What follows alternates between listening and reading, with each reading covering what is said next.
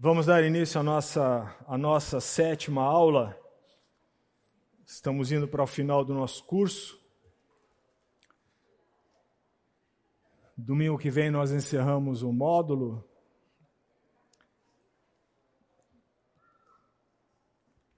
Então vamos dar início à nossa aula.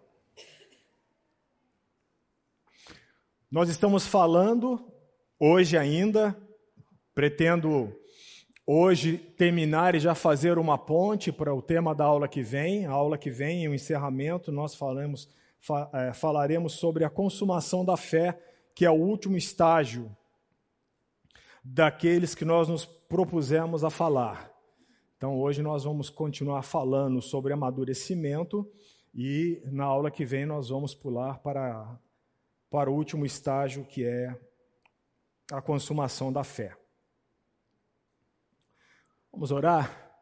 Alguém tem algum pedido, tem alguma necessidade que queira tornar pública para que estejamos orando neste momento, enquanto igreja?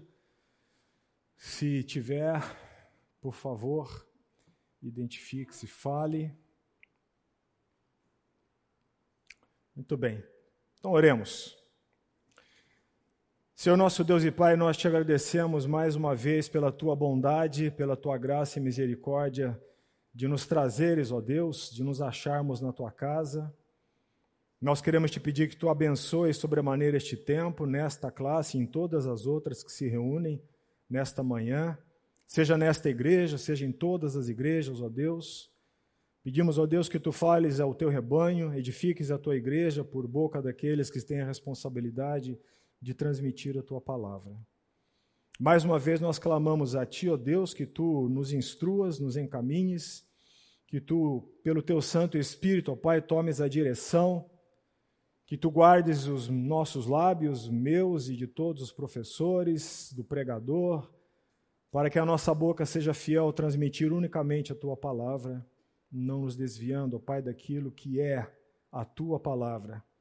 Que Tu amoleças os nossos ouvidos, tornes tenra a terra do nosso coração, para que recebamos a tua instrução. Nós estamos aqui, ó Deus, confiados em ti, reconhecendo a nossa incapacidade, ó Deus, porque de mim mesmo nada tenho para falar a este, a este respeito, Pai. Muito obrigado, som do nosso coração, dirige as nossas almas, a, dirige os nossos corações nesta manhã. Assim nós oramos, no nome de Jesus. Amém. Amém. Eu não sei se eu posso falar por todos os professores que dão aula na escola dominical, mas há determinadas circunstâncias em que, ou determinados momentos em que estamos preparando a aula, em que aquilo se nos torna um parto, um pequeno parto. Já vi um sorriso aí, acho que posso comungar, né, Dante? Acho que eu tenho um companheiro ali dessa ideia. Um pequeno parto sem anestesia. É... E eu passei por esse pequeno parto para esta aula, de falar sobre amadurecimento. Porque há determinadas situações em que você tem que se questionar a si mesmo se aquilo que você deseja falar é algo que está de acordo com aquilo que a palavra deixa claro que você possa ou não falar, se está dentro desse limite. E esse pequeno parto se resumiu na ideia de que eu não poderia chegar aqui à frente, tanto quanto eu desejaria hoje, e passar a vocês um script, ou um modelo, ou um checklist, ou uma lista de como você pode vir a tornar a sua fé madura. Se eu fizesse isso, eu estaria negando o processo de Deus na minha própria vida, no amadurecimento da minha fé. Se eu fizesse isso, se eu chegasse aqui à frente e dissesse para vocês: olha, a fé madura é isso, isso, isso, você tem que fazer isso, isso, isso, eu estaria, de alguma forma, transgredindo o próprio processo que Deus faz na minha vida. tentando ser mais claro e objetivo, eu estaria me colocando à frente da fé. Eu estaria me posicionando como um expert sobre a fé. Não seria mais a fé que guiaria a minha vida, mas eu é que dirigiria a fé na minha vida. Não poderia fazer isso. E se fizesse isso, eu teria que ser honesto comigo mesmo pedir desculpa a vocês, pegar o tema deste curso, que é os quatro estágios da fé bíblica, e riscar a última palavra, tirar o bíblica do nome do curso. Teria que só, ser só apenas os quatro estágios da fé. Que fé? Fica pela, pela mente de cada um. Fé na fé, o que você quiser. Esse foi o parto, foi entender isso. Não posso fazer isso. Eu não sei se vocês se aperceberam, guardaram na mente, mas algumas aulas atrás eu comparei a fé como um trem que está a pleno vapor, mas cujo farol, em vez de estar para frente na locomotiva, ele está virado para trás. Assim é a nossa fé.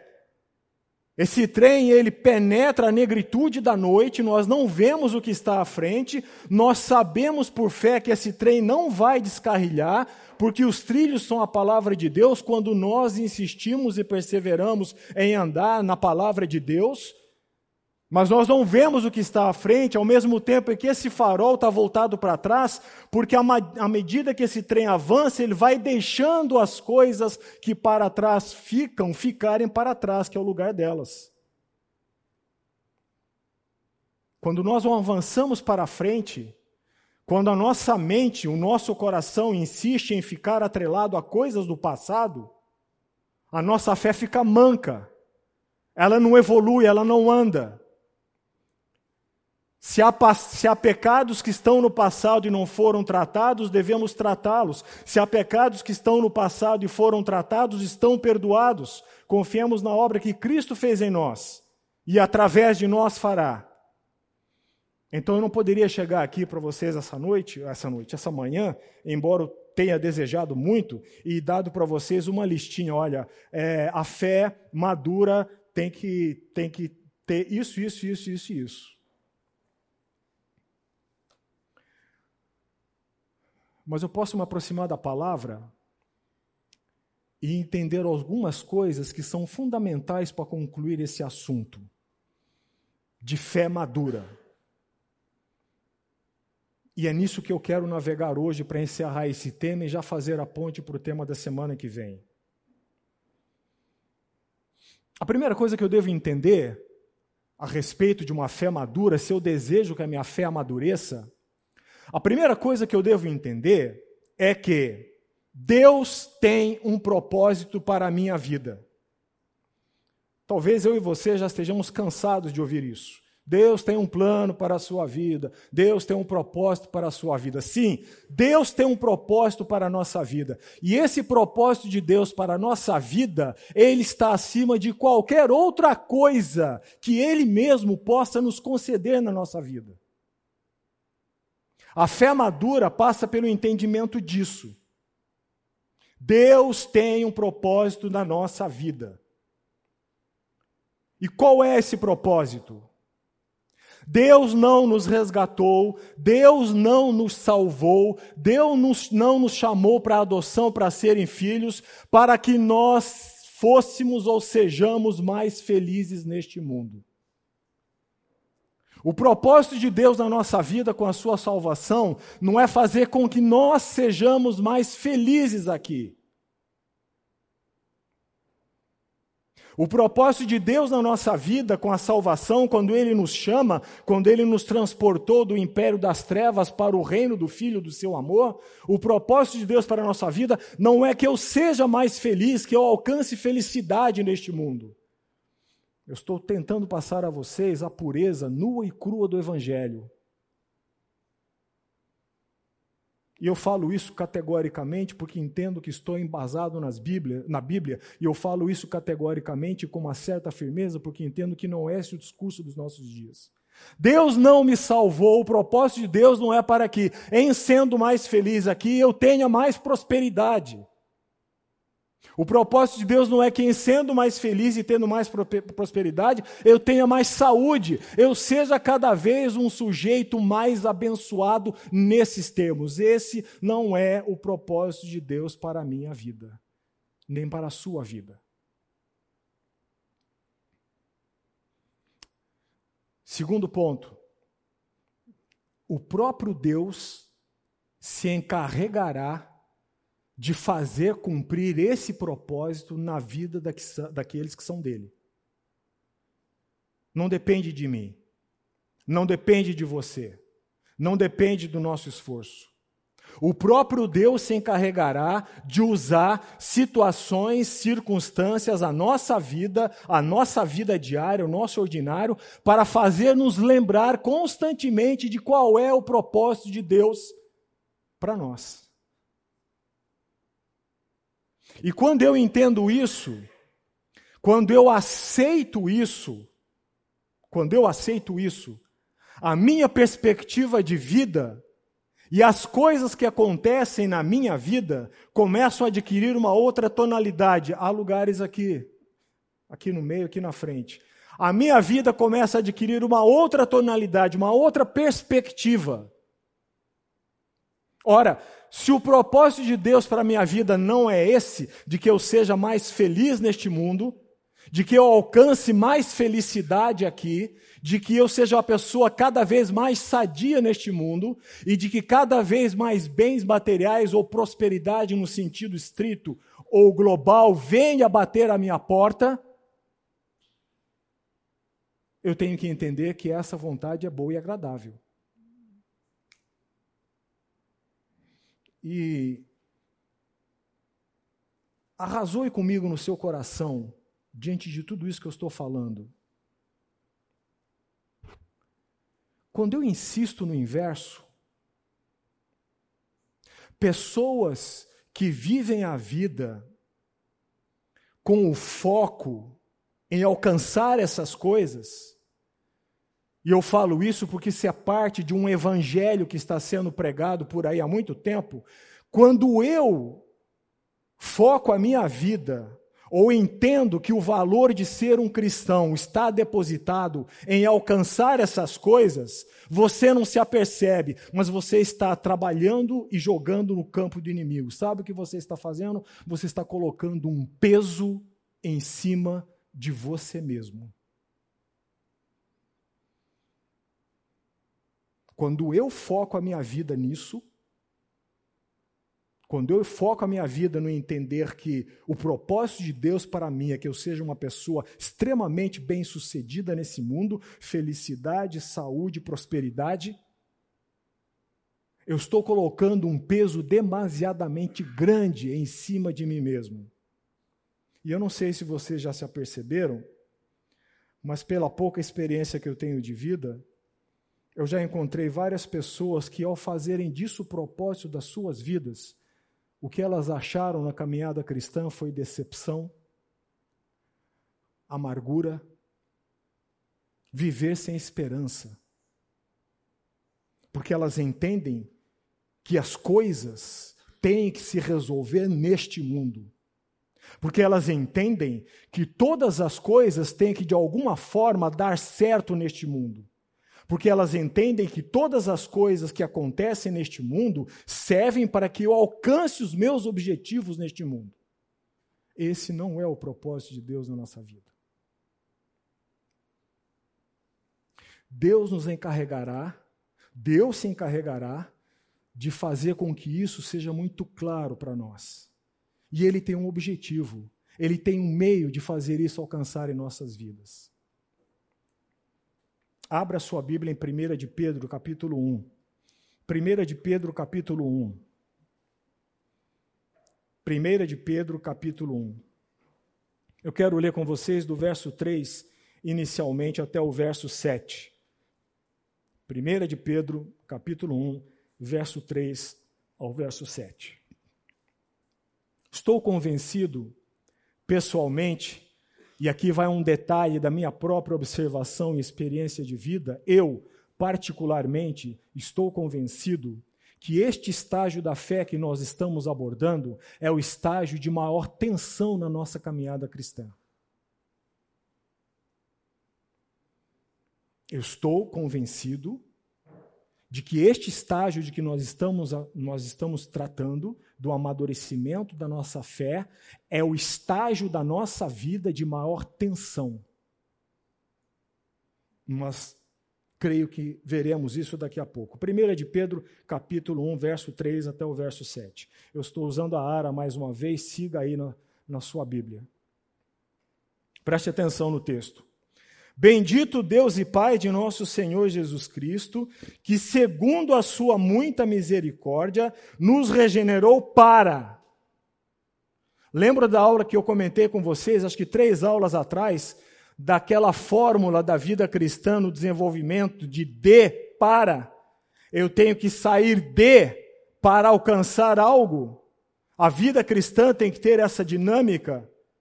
Eu usei até o texto de 1 Tessalonicenses, quando Paulo fala que os crentes de Tessalonicenses deixaram os ídolos e se converteram de para. Preste atenção de novo para aí.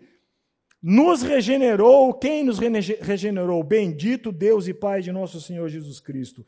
Nos regenerou para uma viva esperança, mediante a ressurreição de Jesus Cristo, Jesus Cristo dentre os mortos, para uma herança incorruptível. Se essa herança já é incorruptível, ela não tem nada a ver com este mundo. para uma herança incorruptível, sem mácula, imarcessível. Ou seja, uma herança que não perece, ela não fenece. O sentido desta palavra, imarcessível, ela se coloca de uma forma contrária à ideia de uma flor. Já receberam ou compraram flores para alguém? Você passa na floricultura, a flor está linda, não é? Viçosa, ela quase te agarra pelo colarinho para você comprá-la. Depois de dois, três dias, mesmo que ela esteja em água, como está aquela flor? Murcha, exatamente. Imarcessível é o contrário de murcho, que perece, que fenece, que se debilita. Veja, a sequência do apóstolo, para uma herança incorruptível, sem mácula, imarcessível, reservada nos céus para vós outros, que sois guardados pelo poder de Deus, mediante o que? A fé. Mediante a fé. É o exercício que Deus faz em nós do amadurecimento da nossa fé, que, nós seja, que faz com que nós sejamos, na nossa caminhada cristã, guardados pelo poder de Deus, mediante a fé, para a salvação preparada para revelar-se no último tempo. Nisso exultais, ou seja, nisso deve estar a vossa alegria. Percebe que o apóstolo está propositalmente descolando a nossa visão do que é terreno dos objetivos deste mundo. Ele está nos convidando a colocar os nossos olhos naquilo que é imarcessível, incorruptível, que ninguém nos tirará. Eu já cansei de ver na minha vida várias heranças que foram deixadas, que ou foram motivo de ferrenha briga que dividiu a família, ou foi pelo ralo. Milhões de reais Enquanto o pai estava vivo, estava todo mundo bem. Depois que o pai morreu, foi um balaio de gato. Aí as pessoas dizem: não, mas o problema é o inventário. Não é o inventário, o problema é aquilo que foi deixado para o inventário. Essa herança não perece, ela é imarcessível, Veja o que fala o verso 6. Nisto exultais, embora, embora no presente, por breve tempo, se necessário, sejais contristados por várias provações. Embora, embora, a par da sua alegria, que deve existir e ela só existirá quando você entender isso. Deus não me salvou para que eu seja a pessoa mais feliz da face da terra. Deus não me salvou para que eu venha adquirir felicidade no sentido totalmente sensorial. Tudo vai muito bem, sou uma pessoa feliz, não tenho problema aqui, nem acolá, nem ali, nem lá, é uma maravilha. Minha... Deus não te salvou para isso. Aliás, aliás, se você vive uma, uma vida cristã sem percalços, comece a perguntar a Deus se está tudo bem. Não estou fazendo apologia à dor, hein, gente? Eu estou falando da verdade da vida cristã. Verso novo, de novo, verso 6 e 7. Nisso exultais, embora no presente, por breve tempo, se necessário, estejais contristado por, contristados por várias provações. Para que, de novo, para, eu serei contristado por várias provações, para Estão vendo de novo a dinâmica? O de para. Quem está fazendo isso na nossa vida? Verso 3 responde: Bendito o Deus e Pai de nosso Senhor Jesus Cristo. Verso 7: Para que? Para que está ligado a quê?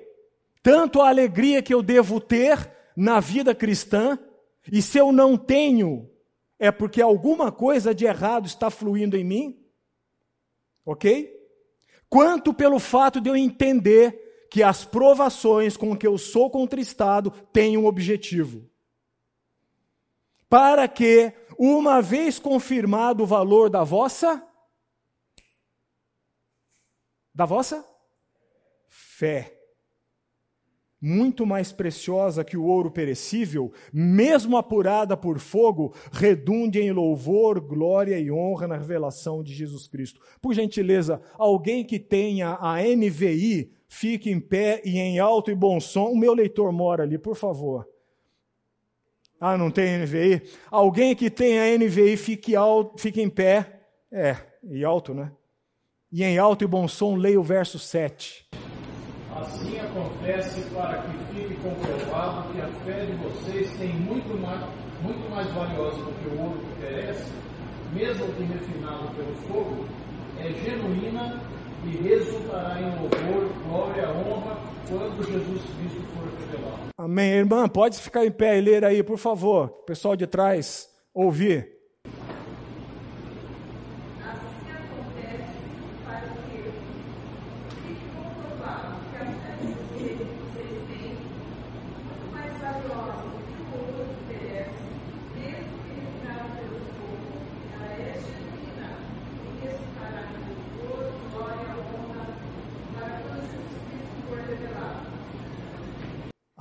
Assim acontece para que a nossa fé, mesmo provada pelo fogo, fique comprovado que ela é ela é genuína.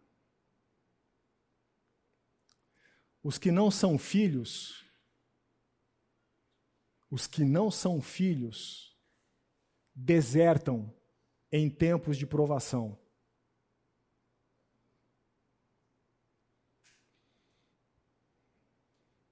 Não estou querendo fazer um tratado de salvação a respeito da esposa de Jó, mas o que, que a esposa de Jó fez? O que, que ela fez? Abenço, amaldiçoa o teu Deus e, e morre. Enquanto havia muito dinheiro correndo na casa, Enquanto o marido dela gozava de um prestígio, não só na cidade, mas em toda a região, enquanto os filhos estavam de tez rosada, nédios, fortes, fazendo churrascos com bois cevados, festas, que lindas as minhas filhas, enquanto tudo isso fluía, ela estava ali do lado do marido, não estava? Quando Deus permitiu que tudo isso foi levado, e quem permitiu que tudo isso fosse levado? Deus. Quando Deus permitiu que tudo isso fosse levado, Onde estava a fé da mulher de Jó? Ela amaldiçoou o próprio marido, amaldiçoou Deus e o próprio marido.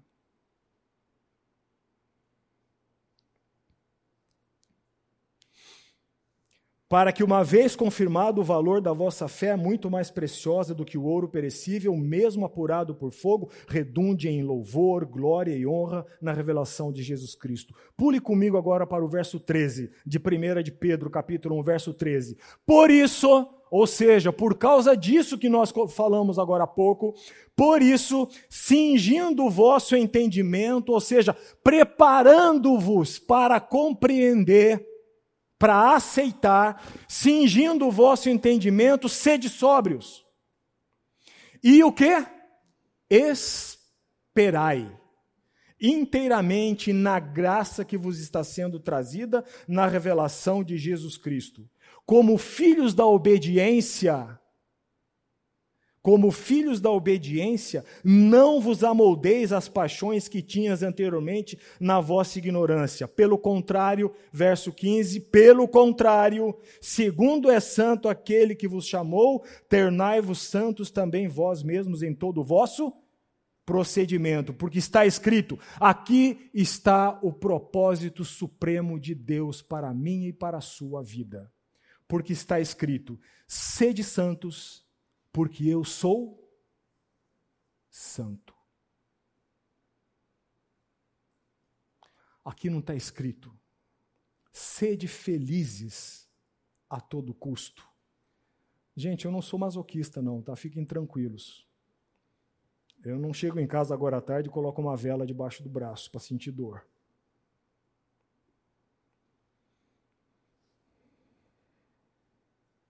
Sede santos, porque eu sou santo. Esse é o propósito de Deus para mim e para a sua vida.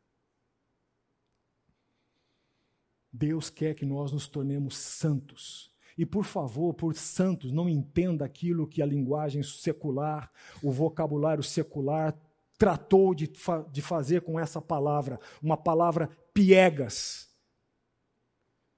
você fala em santo hoje em dia, a imagem que você incute na cabeça do outro, especialmente se não for cristão, é de uma pessoa piegas, de uma pessoa fraca, de uma pessoa ignóbil, de uma pessoa que não tem conhecimento das coisas. Muito pelo contrário, queridos, muito pelo contrário.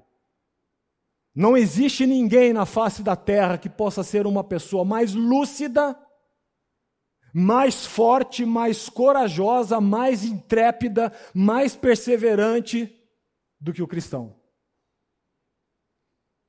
Isso é fortaleza. Sede santos, porque eu sou santo.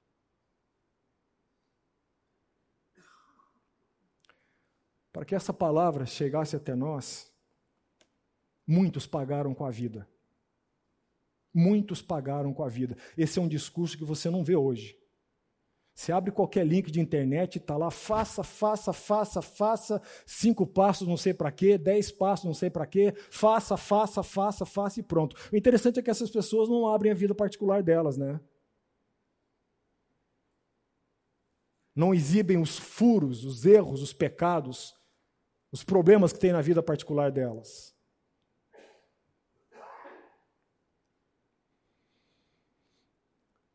O próprio Filho de Deus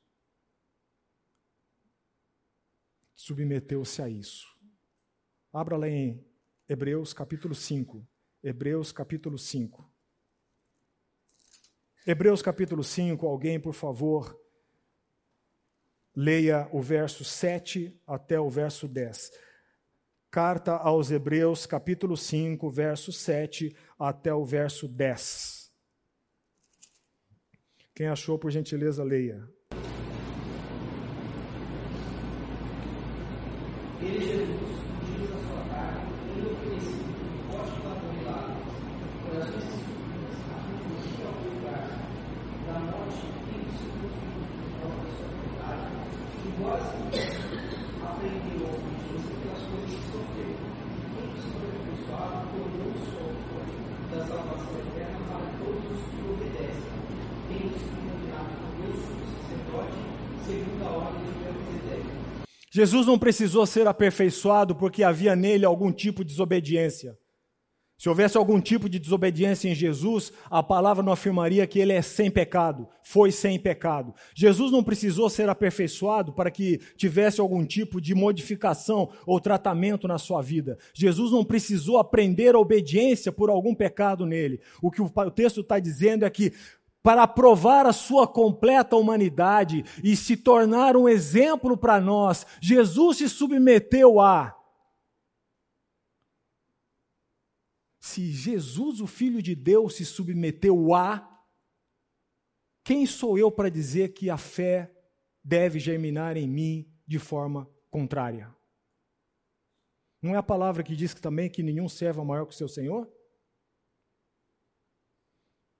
Lembro do episódio lá de Mateus, quando houve a tempestade e Jesus acalmou o mar? Lembro desse episódio? Já leram esse texto? Pergunta: onde estava Jesus quando ele acalmou o mar, antes de acalmar o mar? Onde estava o Filho de Deus? Na tempestade. Deus não o poupou da tempestade. Ele estava lá no barco, na tempestade.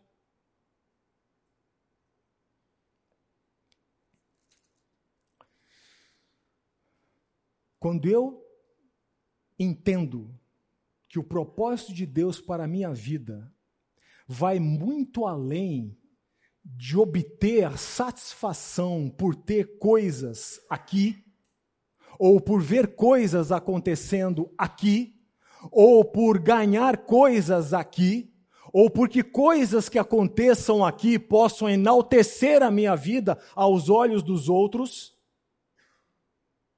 eu estou perdendo a ideia central das Escrituras de qual é desculpem, o propósito de Deus para a minha vida e para o amadurecimento da minha fé. Eu acabei de dizer agora há pouco que creio que este é o estágio de maior tensão na nossa vida, o amadurecimento da fé. É, existe uma expressão, particularmente no Antigo Testamento, no Novo Testamento também, mas ela aparece particularmente em grande volume no Antigo Testamento. E dentro do Antigo Testamento, essa expressão é particularmente abundante no Saltério, no livro de Salmos. Alguém esses dias me perguntou: desejo começar a estudar a Bíblia, que, por onde devo começar? Uma boa sugestão é o livro de Salmos. Comece por Salmos. Essa expressão particularmente abundante no Saltério, no livro de Salmos, me chama muita atenção, porque tem tudo a ver com esse processo de amadurecimento. A expressão é até quando? Já ouviram essa expressão? Até quando? Era uma expressão fantástica. Ela é uma expressão que coloca a Bíblia do nosso lado como o maior psicólogo de todos, de entender a natureza humana. Até quando? Percebem que essa expressão traz embutida nela uma tensão de quem está falando? Uma pessoa que não esteja sofrendo algum tipo de tensão na sua vida, ela não tem por que dizer até quando. Até quando vai ficar trocando de carro todo ano? Não aguento mais tirar carro zero.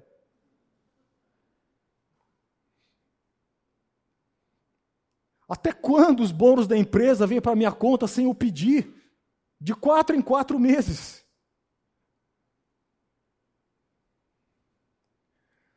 É uma expressão que revela uma tensão da pessoa.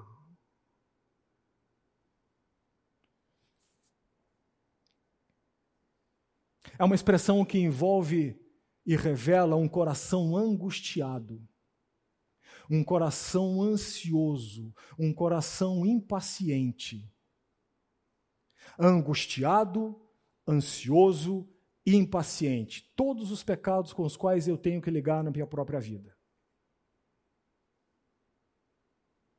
Angustiado, ansioso impaciente, porque coisas que eu desejo muito ver acontecerem não acontecem.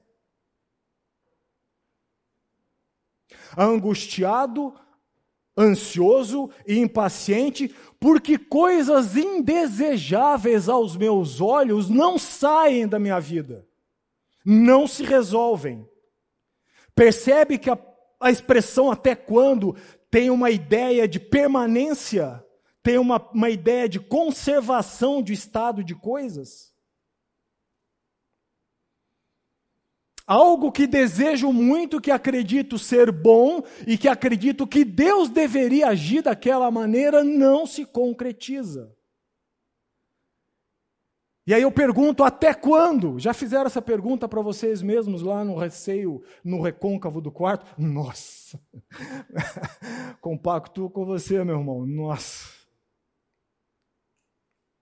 Até quando? Até quando coisas que são indesejáveis permanecerão? Até quando verei coisas acontecendo que eu entendo que são indesejáveis na minha vida?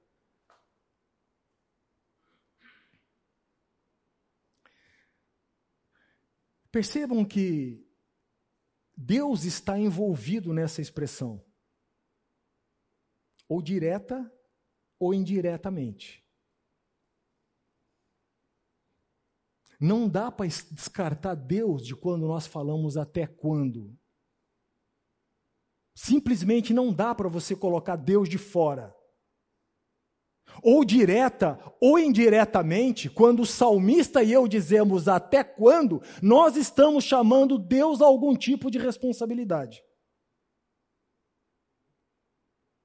Não dá para colocar Deus fora. Num raciocínio inverso, não dá para colocar Deus dentro só quando você está sendo abençoado de um jeito que você gosta. Faz sentido?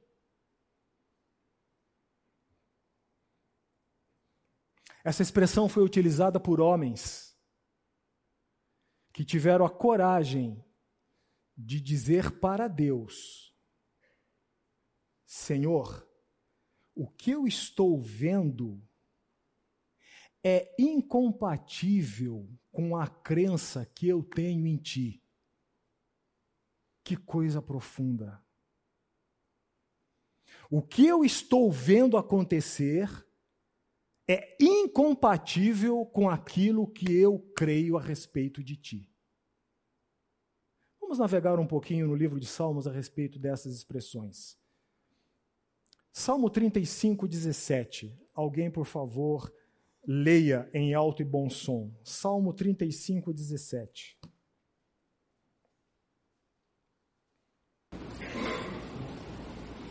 Dar-te-ei graças à grande congregação. No meio da multidão poderosa. Salmo 35, 17. É. Até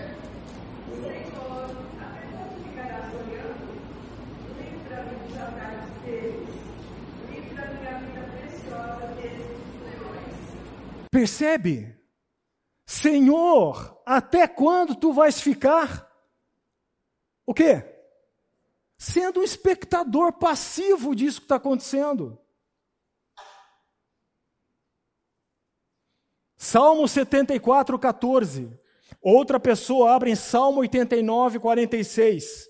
Salmo, desculpe, Salmo 74, 10. Salmo 70. Tenham paciência com os meus erros, ok? Salmo 74, 10. Outro, Salmo 89, 46. Salmo 74, 10, o que é que diz?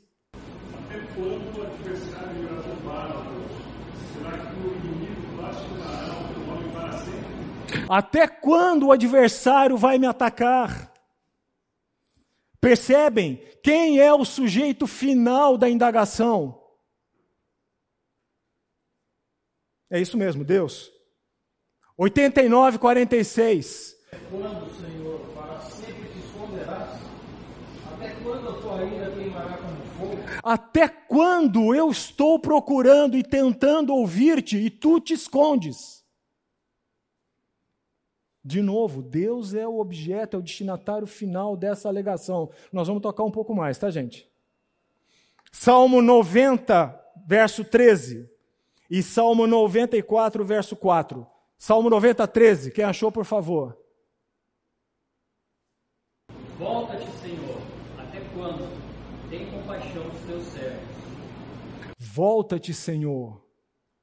Quando começarás a ser favorável às minhas petições? Quando começarás a ser favorável a mim? Estão percebendo a tensão que está embutida na expressão e nas palavras? Estão percebendo a angústia, a impaciência? Estão percebendo a amargura? Qual foi outro que eu falei? Salmo 90, 13. Noventa e quatro? Três. Então pode ler. Até quando, Senhor, os perversos? Até quando evitarão os perversos? E agora o Salmo 90, 90 13. Salmo 90, 13. Já foi? Sério? Então tá bom. Até quando terei que suportar esse professor errando as referências? Vamos para o intervalo? Em todos esses textos que nós acabamos de ler em Salmos, absolutamente todos, se você parar para examiná-los, você perceberá uma das três inferências que nós falamos agora há pouco. Você perceberá que o salmista, ele está dizendo de forma angustiada, ansiosa e impaciente: até quando aquilo que eu desejo, e veja, pode ser que aquilo que o salmista esteja desejando seja bom, algo legítimo. Não há nenhum indicativo na Escritura que o salmista está desejando alguma coisa que seja pecado. A questão não é o que se deseja, a questão é a força com que eu desejo. Em todas essas referências você perceberá o salmista, o homem, dizendo: Até quando eu não verei concretizado aquilo que desejo? Ou até quando aquilo que eu não desejo continuará na minha vida? Ou até quando isto que presencio, que vivo, que afeta a minha vida, ficará sem solução. Pior ainda, até quando isto, que é contra aquilo que creio de ti, permanecerá. Estão entendendo a profundidade do coração do salmista?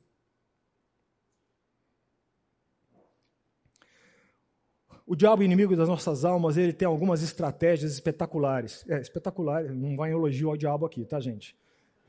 Por favor. Eu falo muito rápido, às vezes tenho que parar para esclarecer o que eu estou falando. O espetacular aqui. Bom, tiro espetacular. Ele tem muitas estratégias na nossa vida. Uma delas, muito eficaz, é nos tornar impacientes com a vontade de Deus.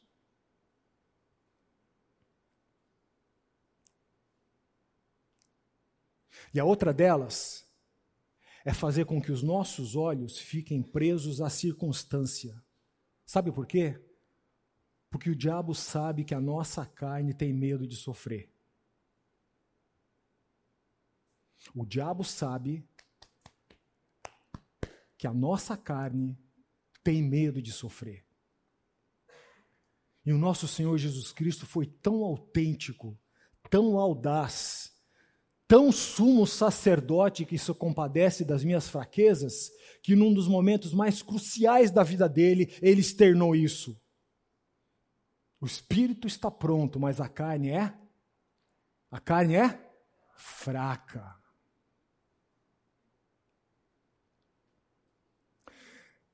Eu quero aproveitar este segundo tempo da nossa aula para ver o comportamento de um homem que passou por esse vale. Aliás, dois homens nas Escrituras, que eu pretendo falar, se der tempo, os dois, passaram por esse vale. Isso não quer dizer que outros não tenham passado, muitos outros tenham, passaram, passaram por vales assim na Escritura.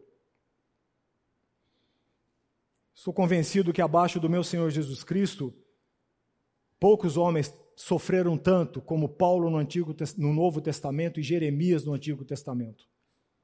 Se você ler o livro do profeta Jeremias, se você ler os escritos de Paulo, quando ele abre o seu coração pastoral e começa a relatar a sua vida, é algo que nos deixa, é algo que nos deixa consternados com a fidelidade desses homens a meio a tanto sofrimento.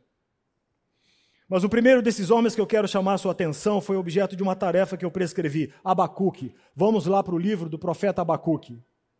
Abacuque.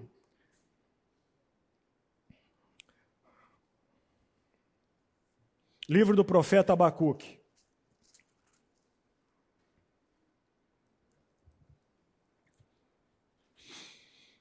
O livro do profeta Abacuque ele se distingue dos demais livros proféticos, ou da grande maioria dos livros proféticos, por uma característica singular. Óbvio, né? Se distingue porque é singular. Então, ele se distingue dos demais livros proféticos por uma característica singular. Que característica é essa? O profeta Abacuque, ele não está falando à nação a mensagem de Deus. O livro do profeta Abacuque é um registro para nós de uma batalha de fé entre o profeta e o próprio Deus. Não há uma mensagem endereçada diretamente ao povo de Israel. Há uma mensagem de batalha, de batalha de fé, de embate de fé entre o profeta e Deus. Isso é o livro do profeta Abacuque. Venha comigo lá, profeta Abacuque, capítulo 1, verso de 1 a 4, inicialmente. Acharam todos? Sentença revelada ao profeta Abacuque. Olha como começa o profeta se dirigindo a Deus. O que está escrito aí? Até quando? Até quando, Senhor? Eu quero, eu quero que você. É, como direi isso? Nós temos alguns pudores ao ler a palavra de Deus. E às vezes nós perdemos o real tom da passagem. Homens nas Escrituras fizeram arguições veementes em relação a Deus e para com Deus. Não há nada demais você questionar a Deus sobre determinadas coisas que você não entende.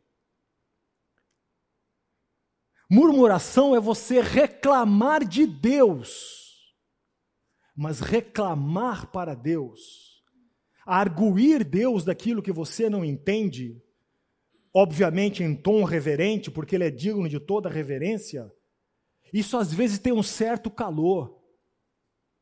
E esses homens não se furtaram a esse calor.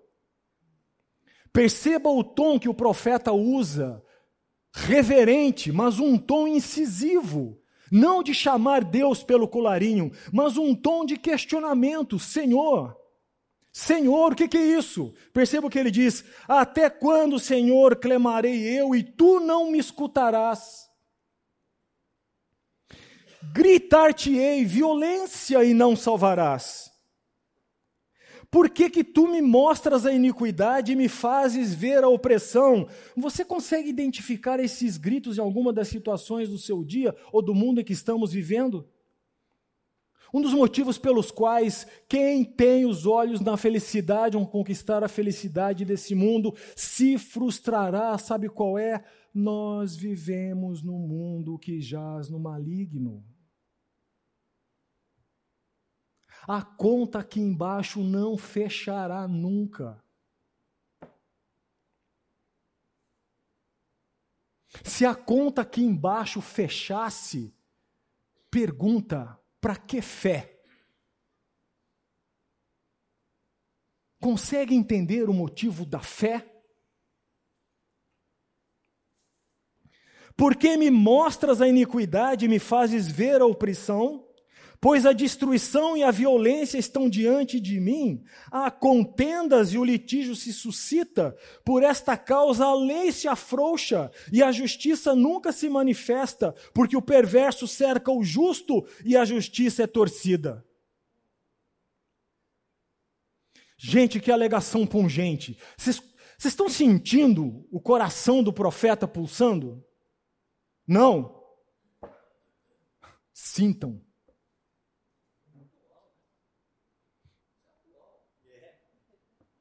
Estão sentindo o coração do profeta pulsando?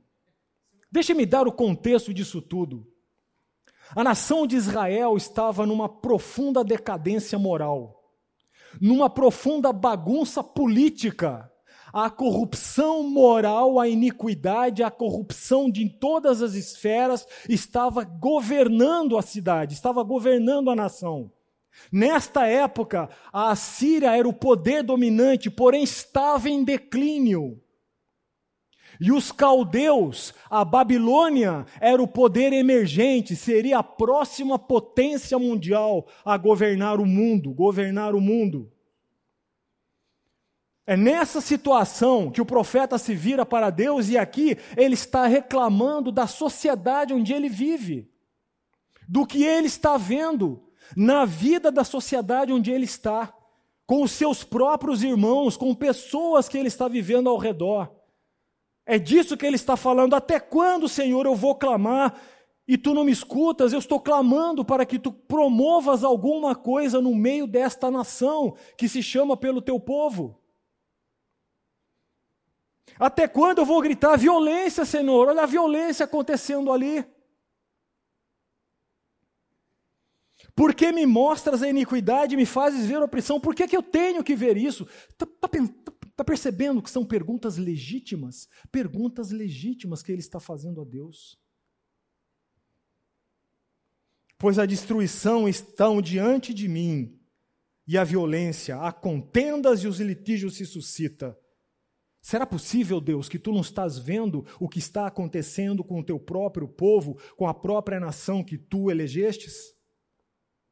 Com a nação da aliança? Essa é a queixa do profeta. Você pode trazer isso para qualquer coisa da sua vida. Você pode transportar isso para qualquer situação da vida. Eu posso transportar isso para qualquer situação indesejável da minha vida. Há um detalhe que nós devemos observar na conduta do profeta, isso deve nos inspirar. Primeiro, em momentos de angústia, a fé só amadurece quando nós levamos a situação a Deus. Perceba que o profeta aqui, ele não foi para a rádio local fazer o discurso político. Perceba que o profeta aqui não foi para a porta da cidade que na época era a internet da, da ocasião, a porta da cidade. Nas portas da cidade havia todo tipo de discussão e as notícias eram publicadas. Perceba que o profeta não está lá na porta da cidade, subindo num palanque e falando, falando, falando, falando, falando, falando. O profeta pegou todo o objeto da sua agonia, todo o objeto da sua angústia e foi para foi para Deus. Ele não saiu difamando pessoas, ele não saiu criticando pessoas, ele não saiu criando dissidência, porque criar dissidência é suscitar mais violência em cima de violência. Ele não saiu plantando discórdia, ele não saiu dividindo partidos, ele não saiu como fez Absalão, filho de Davi, arrebanhando as pessoas: ó, oh, se vocês votarem em mim como próximo profeta do ano que vem, profeta mor, as coisas serão diferentes. Ele não saiu dividindo o povo, ele pegou toda a sua angústia e levou para quem? Levou para Deus. Ele não ficou falando no ouvido dos irmãos. Ele não ficou de casa em casa plantando discórdia. Ele não ficou mandando mensagem. A fé genuína só amadurece quando as questões mais pungentes da sua vida são levadas para Deus. Deus responde o profeta. E a resposta de Deus está no, cap... no versículo 5. Vede, entre as nações, olhai, maravilhai-vos e devanecei, porque realizo, quem realiza? Porque realizo em vossos dias obra tal que vós não crereis quando vos for contadas. O que o profeta está dizendo para Abacupe é: ah, você acha que está ruim, querido? Vai piorar. E muito.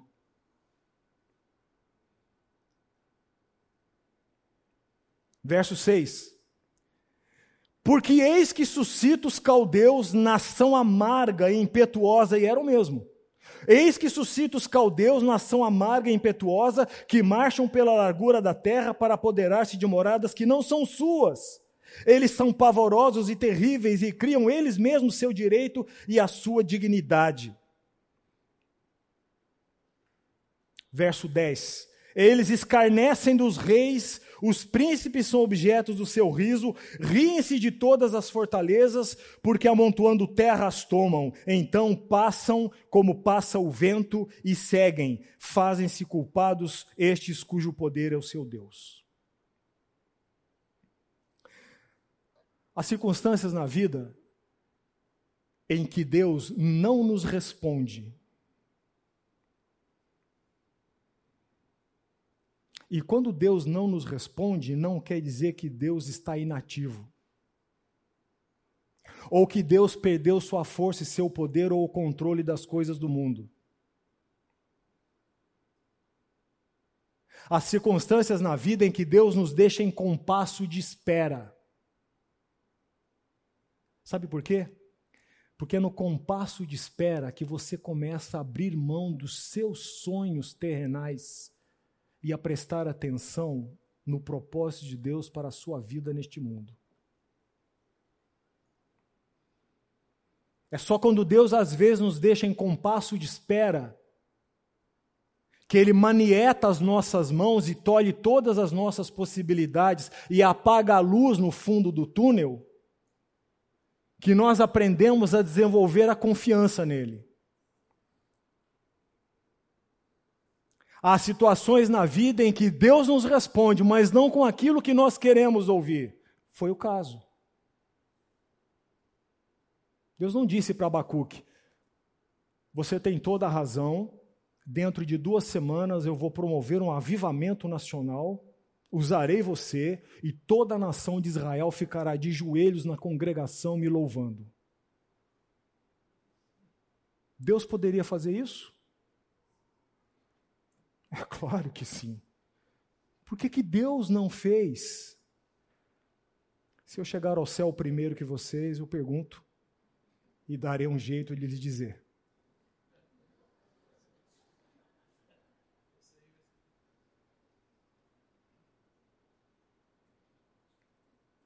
Por que, que Deus não age da forma como eu quero, não responde às orações da forma como eu quero? Não sei. Lembra do que eu disse no começo da aula? Do parto que foi? Não sei. Mas o que eu sei é que se ele faz isso, e se nós entendemos que fomos e somos adotados por um Deus bom, misericordioso e que quer realizar todo o bem em nossas vidas, e que o bem que ele realiza não tem a ver com o conceito de bem que nós temos, então tem que entender que se ele age assim, é porque é para o meu bem. E aqui está um componente importante da fé. E um componente importante da fé madura. Fé que precisa entender para depois obedecer não é fé. A verdadeira fé, ela obedece para eventualmente entender. Se eu preciso entender, se eu preciso que Deus me prove algo para que eu creia, então não há fé. A fé crê para depois entender. É um fato espantoso, queridos, que em nenhuma página das Escrituras, e se eu estiver errado, por favor, alguém me procure depois e me corrija, em nenhuma página das Escrituras, em nenhum livro das Escrituras, em nenhuma porção de capítulos das Escrituras, em nenhum versículo da Escritura, parece que Deus está preocupado em provar alguma coisa para nós. Que Ele existe, Deus simplesmente afirma: Eu sou soberano.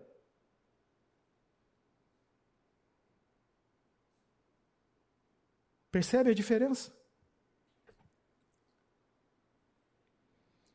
Deus respondeu ao profeta. Ele disse: Ah, você acha que está ruim, querido? Espere ver o que virá por aí. Os caldeus, meus, meus, meus queridos irmãos, eu tenho tanta coisa para dizer que às vezes não sei por onde começar. Os caldeus, meus queridos irmãos, a história registra que foram um dos povos mais, mais violentos que passaram na face da terra. Quais ali com os imperadores romanos que faziam aqueles espetáculos horrendos. Para vocês terem uma ideia, quando eles conquistavam um povo, uma cidade, um território, uma das alegrias deles era, em colocar, era, era colocar em tachos grandes de óleo fervente e lá dentro colocar os velhos, as mulheres e as crianças. Eles eram um povo extremamente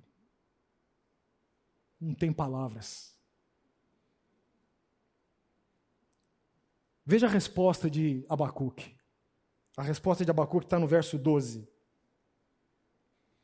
Abacuque volta-se para Deus e diz assim: Não és tu desde a eternidade, ó Senhor meu Deus, ó meu santo, Aqui começa a fé dele a florescer. Não morreremos. Ele está dizendo: se nós somos povo da tua aliança, podemos passar por isso que nós não vamos morrer. No entanto, ó Senhor, para executar juízo, puseste aquele povo, tu, ó rocha, o fundaste para servir de disciplina?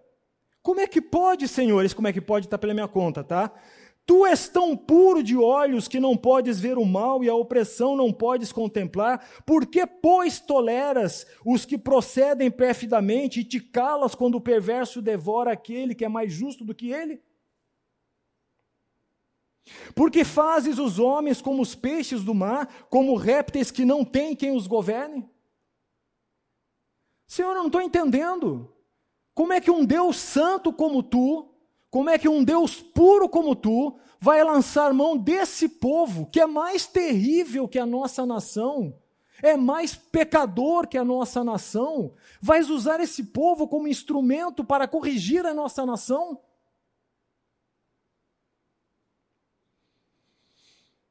Senhor, como é que pode? Como é que tu podes tolerar determinada pessoa no governo? Não tô, por favor, hein, gente. Estou usando exemplos. Ok? Não tem nenhuma bandeira atrás de mim aqui. Amém? Ótimo. Como é que tu permites que determinada nação esteja fazendo aquilo? Como é que tu permites que eu tenha um chefe como esse, misericórdia, Senhor? Que toda segunda-feira pela manhã eu canto Santo, Santo, Santo, domingo à noite, e segunda-feira pela manhã eu tenho que cantar Rude Cruz no meu trabalho.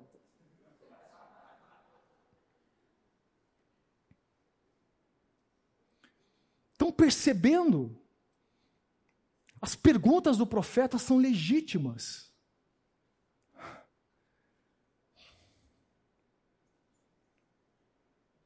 É digno de nota, em segundo lugar, qual foi a atitude do profeta. Capítulo 2. Depois que ele faz essas perguntas para Deus, e aparentemente Deus colocou em modo espera, sabe aquele modo espera? Veja o que fala o capítulo 2. Por-me-ei na minha torre de vigia, colocar-me-ei sobre a fortaleza e vigiarei para ver o que Deus me dirá e que resposta terei à minha queixa. De novo, Estão percebendo que é completamente compatível você arguir a Deus das batalhas da sua fé e ser obediente e submisso ao mesmo tempo? O que que o profeta fez? Senhor, eu vou esperar que tu me respondas. Rapidamente, vá lá para o Salmo 40, verso 1. O que, que diz o Salmo 40, verso 1? Salmo 40, verso 1.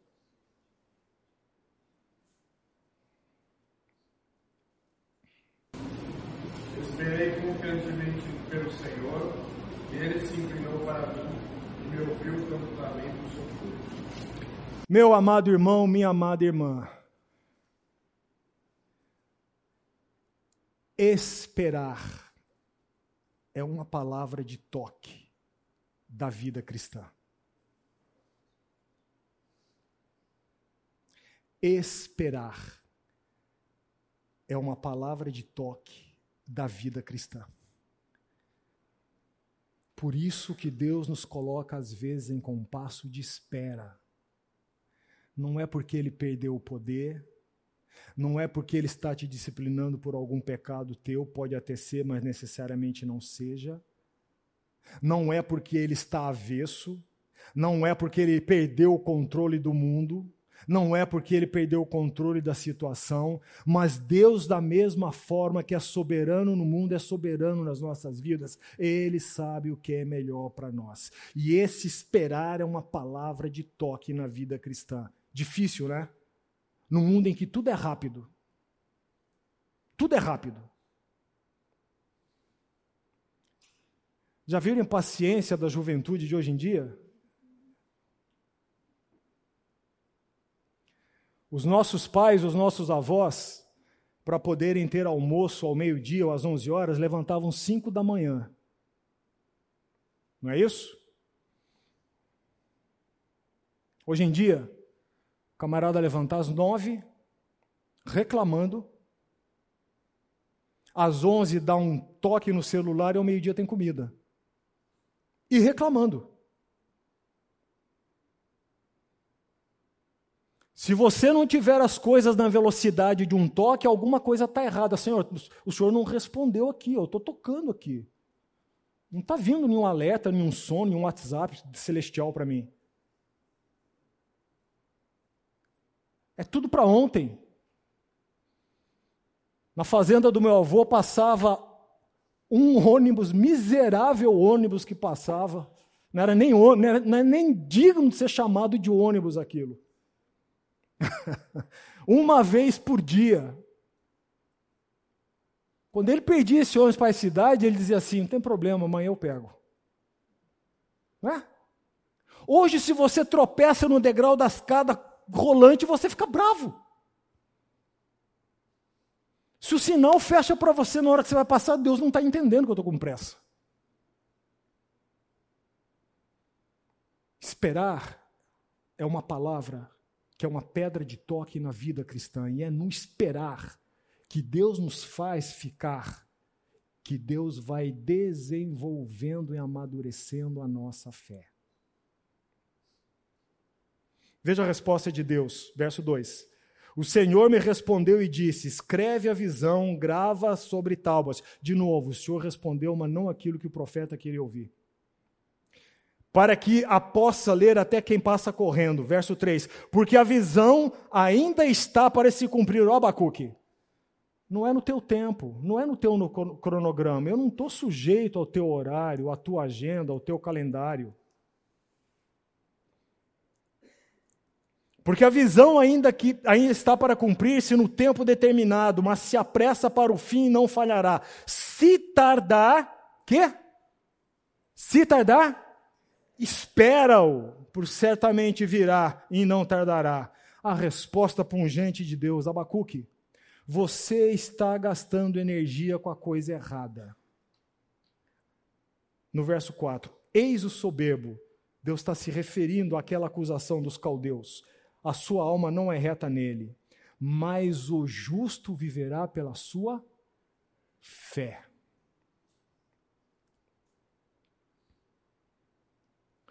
Nós devemos buscar coisas boas na vida, com certeza. Você deve ser uma pessoa diligente em buscar coisas boas na sua vida, com certeza. Você deve buscar se é, ah, aperfeiçoar profissionalmente, com certeza. Você deve fazer o melhor que você pode fazer no seu ambiente de trabalho, sim, porque você representa Deus lá. Você deve se esforçar por ter coisas boas na sua vida, com certeza. No entanto, a sua vida não pode se resumir a isso. Acima disso, você tem que desenvolver virtudes cristãs. E a principal delas é a fé madura. O meu justo viverá pela fé. Percebe que o autor de Hebreus, lá no capítulo 10, coloca um meu, dá um tom muito afetivo a essa afirmação do Velho Testamento. O justo viverá pela fé. Em Hebreus, o autor fala assim: O meu justo viverá pela fé. E aí, Deus profere no capítulo 2 cinco ais a respeito dos caldeus. Eu não vou ler porque não dá tempo. Verso 6, verso 9, verso 12, verso 15, verso 19. Deus está dizendo para Abacuque: Você está preocupado com a retidão deste mundo? Eu sou um Deus reto. Meu amado, não importa o que você esteja vendo, é muito possível que piore. Mas uma coisa, sua fé tem que estar calcada. Deus é justo e reto, e ele trará a julgamento todas as coisas. Amém?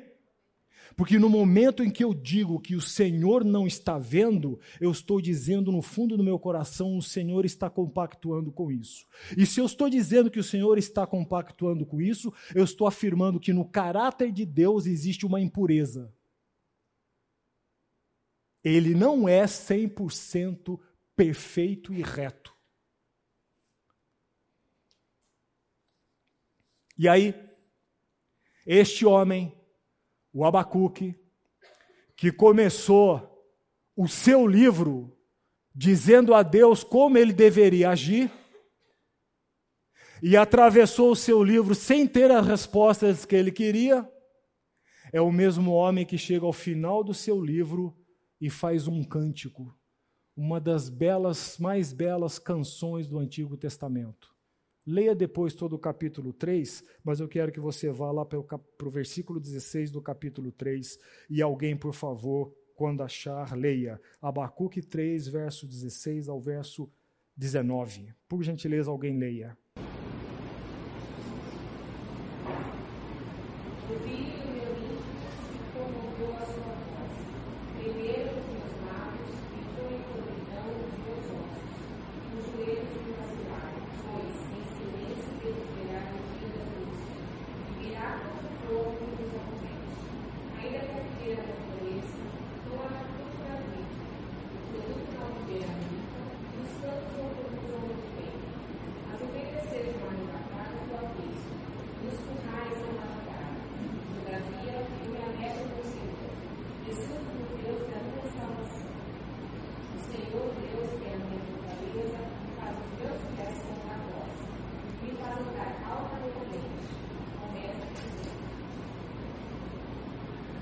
No verso 16, nós temos uma expressão de fraqueza. Passar por momentos de fraqueza não é incompatível com fé. Aliás, a fé se desenvolve em momentos de fraqueza. E o profeta está sendo muito honesto. Ouviu e o meu íntimo se comoveu, a sua voz tremeram os meus lábios, entrou a podridão nos meus ossos e os meus joelhos vacilaram. Quando eu ouvi o que tu estás para fazer, os meus joelhos começaram a bater um no outro. Pois em silêncio devo esperar o dia da angústia. A angústia virá contra o povo que nos acomete. No entanto, no entanto, olha a fé madura florescendo aí. No entanto, ainda que a figueira não floresça, ainda que não haja fruto na vide, perceba, essa é uma linguagem rural. Para quem estava naquele ambiente de subsistência exclusivamente agrícola, isso era o caos. O caos ainda que a figueira não floresça, nem haja fruto na vide, o produto da oliveira minta, e os campos não produzam mantimento, e as ovelhas sejam arrebatadas do aprisco, e nos currais não haja gado, todavia eu me alegro em quem? No Senhor. Eu me alegro no Senhor. Exulto no Deus da minha salvação. Aquele homem que começou dizendo a Deus como ele deveria agir, aquele homem que começou interrogando Deus a respeito da perfeição moral dele e da justiça, aquele homem que começou interrogando Deus a respeito do que ele tem que fazer na vida dele, Abacuque, aquele homem que teve de Deus duas respostas que não eram de acordo com o que ele queria, e uma delas é dizendo: Olha, vai piorar a situação. Esse mesmo homem aprendeu que a alegria deles tem que estar no, no Senhor. O Salmo 23, 1 diz o quê? O Senhor é o meu pastor e nada me faltará. nada me faltará, por quê? Porque o Senhor é o meu pastor. Você pode estar perguntando no seu coração: como conseguirei isso? Não tenho resposta. Você com Deus. Senhor, tira os meus olhos daquilo que está consumindo a minha energia e a minha vida. Viver em fé não é você ser uma pessoa negligente com o que acontece ao seu lado. Muito pelo contrário, o, cristão que tem uma fé robusta, ele está plenamente ciente do que está acontecendo, mas os seus olhos estão no outro lugar. E porque estão no outro lugar, ele vai agir no meio do caos do modo que Deus quer que ele haja. Por isso o profeta foi a Deus, conversou com Deus, decidiu esperar em Deus, e porque ele foi fiel em esperar em Deus, Deus não mudou a situação mas Deus mudou a visão do profeta. Chegar lá é o que eu desejo para mim, a ponto de fazer esse cântico na minha vida. E eu espero que você deseje isso para a sua vida também. Ok? Aula que vem, nossa última aula e a última tarefinha, bem curta, bem pequena. Leia o Salmo 13, três vezes. Salmo 13, três vezes. Não é mandinga, não, gente. Tá?